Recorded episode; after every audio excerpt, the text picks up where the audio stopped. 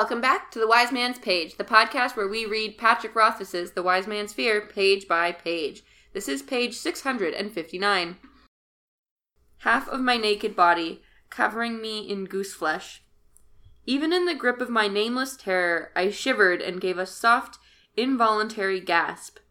There was a stirring in the air directly above us.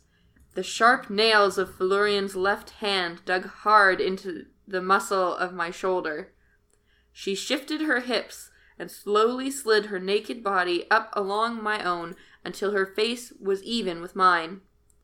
Her tongue flicked against my lips, and without even thinking, I tilted my head, reaching for the kiss. Her mouth met mine, and she drew a long, slow breath, pulling the air out of me. I felt my head grow light. Then her lips still tight against mine. Felurian pushed her breath hard into me, filling my lungs. It was softer than silent. It tasted of honeysuckle. The ground shivered beneath me, and everything was still. For an endless moment, my heart ceased beating in my chest. A subtle tension left the air above us.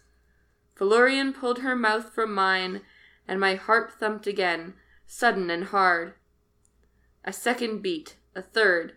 I pulled in a deep, shaking breath. Only then did Felurian relax.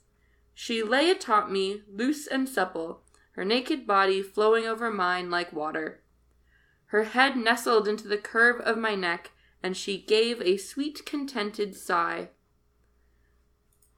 A languid moment paused, then she laughed, her body shaking with it. It was wild and delighted, as if she had just played the most marvelous joke. She sat up and kissed my mouth fiercely, then nipped at my ear before climbing off me and pulling me to my feet. I opened my mouth, then closed it, deciding this was probably not the right time for questions. Half of seeming clever is keeping your mouth shut at the right times. So we continued in darkness, Eventually, my eyes adjusted, and through the branches above, I could see the stars, differently patterned and brighter than those in the mortal sky. Their light was barely enough to give an impression of the ground and surrounding trees. Felurian's slender form was a silver shadow in the darkness. We kept walking, and the trees grew taller and thicker, blocking out the pale starlight bit by bit. Then it became truly dark. Felurian was little more than a piece of pale darkness ahead of me. She stopped walking before I lost sight of her entirely, and cupped her hands around her mouth as if she were about to shout. I cringed at the thought of a loud noise invading the warm quiet of this place. But instead of a shout, there was nothing. No, not nothing. It was like a low, slow purr, not anything so loud and rough as a cat's purr.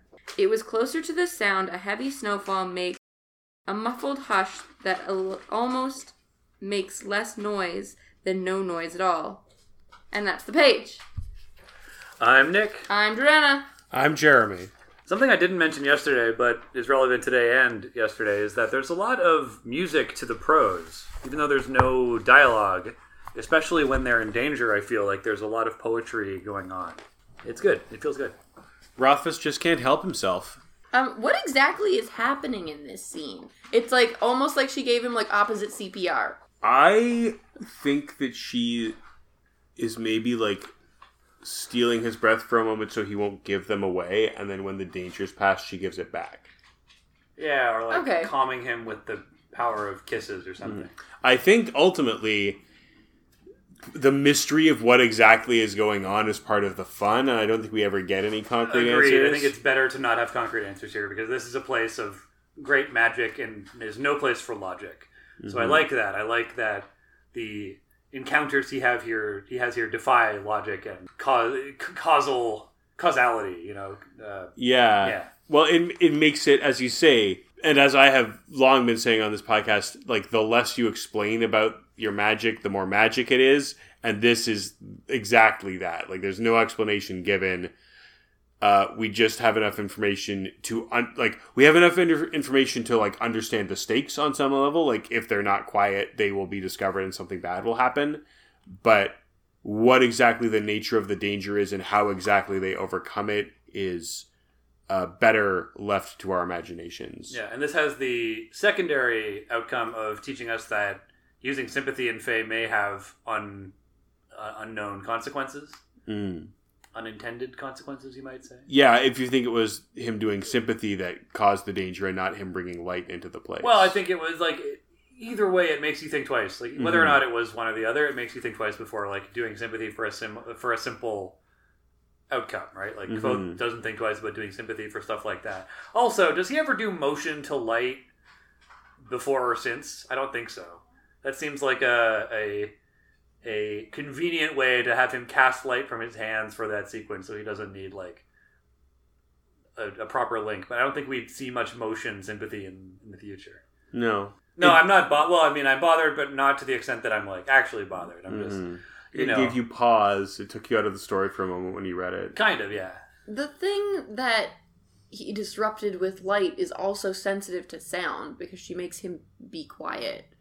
Is can it be like awoken by sound? Because they like she didn't specifically say not to make noise. I do think But it's also the they light did okay. more than the sound, but it also could be the alien from After Earth, the Jaden Smith vehicle. Oh no, what is this? Don't worry about it. it's tra- attracted to fear. So the way you fight it is by not feeling any fear. You see. Oh, Mm. very good. Well, and like later on, I don't think we got to it on this page, but later on, she is making sounds, but I think that they must have passed through the moment of danger. I also like the sequence is such good characterization for Felurian because she almost treats this like it's a game. Like this, the con- the stakes feel very high, but her reaction to the immediate aftermath is not to be like we were in such big trouble there. She's like that was fun. I read it differently. Like certainly, I agree that she has this laughter response, and maybe her her you know after the fact outcome is that that was fun. But I I feel it as like in the moment, she is able to recognize the danger and like it's not like she does. It's not like it's a game in the moment, right? Once it's over, she reverts to like she's not affected by it. She doesn't like have trauma. She doesn't go, "Oh my god, we could have died." She's like, "Oh, we're safe now. We're safe again, and, It's- and everything is good again." It's sort of very similar, verisim, that, that word that you like to use, verisimilitudinous, because if you think about it, so, okay, so if you were put into a situation in which you know is dangerous, but you feel prepared for, you would be like, at, like the same way Florian was, like, maybe kind of afraid, maybe like very, like, agile and ready. But then after it's done, rather than having like a more trauma based response, you might be like, oh wow, wasn't that crazy? Oh my god. Like, But right? I think for Felurian, it's not even like an oh my god. It's like okay, um, the the danger is over and we can return to joy. Right? Like I do see this as kind of an inhuman reaction. Oh, okay. I see like she has a sense of self preservation and preservation for Kvothe, but she doesn't dwell on it. She's almost like a puppy, right? Like all they really know is what's happening right that moment. So as soon as the danger's over, she's like, ah, joy again. I mean, I mean, I would be pretty joyful to have survived something that I knew was dangerous too, though. Yeah, like to me, she's responding like a thrill seeker would. Hmm. You know, Yeah. if you're the kind of person who gets off on like bungee jumping or whatever. Ooh. Yes, that the Okay. thing that Jeremy said. If you say so. But I think that reflects her larger characterization as a creature of impulse who doesn't dwell on things too much. Mm-hmm. Do you have any other notes, Jordana?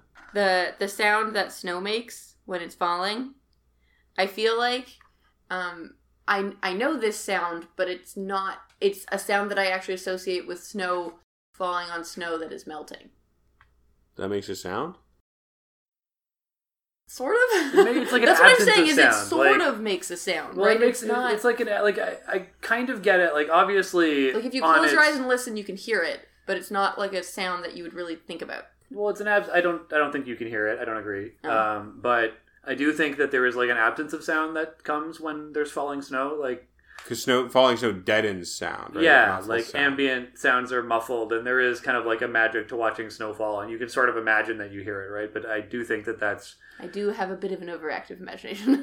yeah. Well, it's like it's the magic, right? It's like the impossible thing. It's the sound of one hand clapping. maybe It's the magic is real. Yeah, the magic magic is real.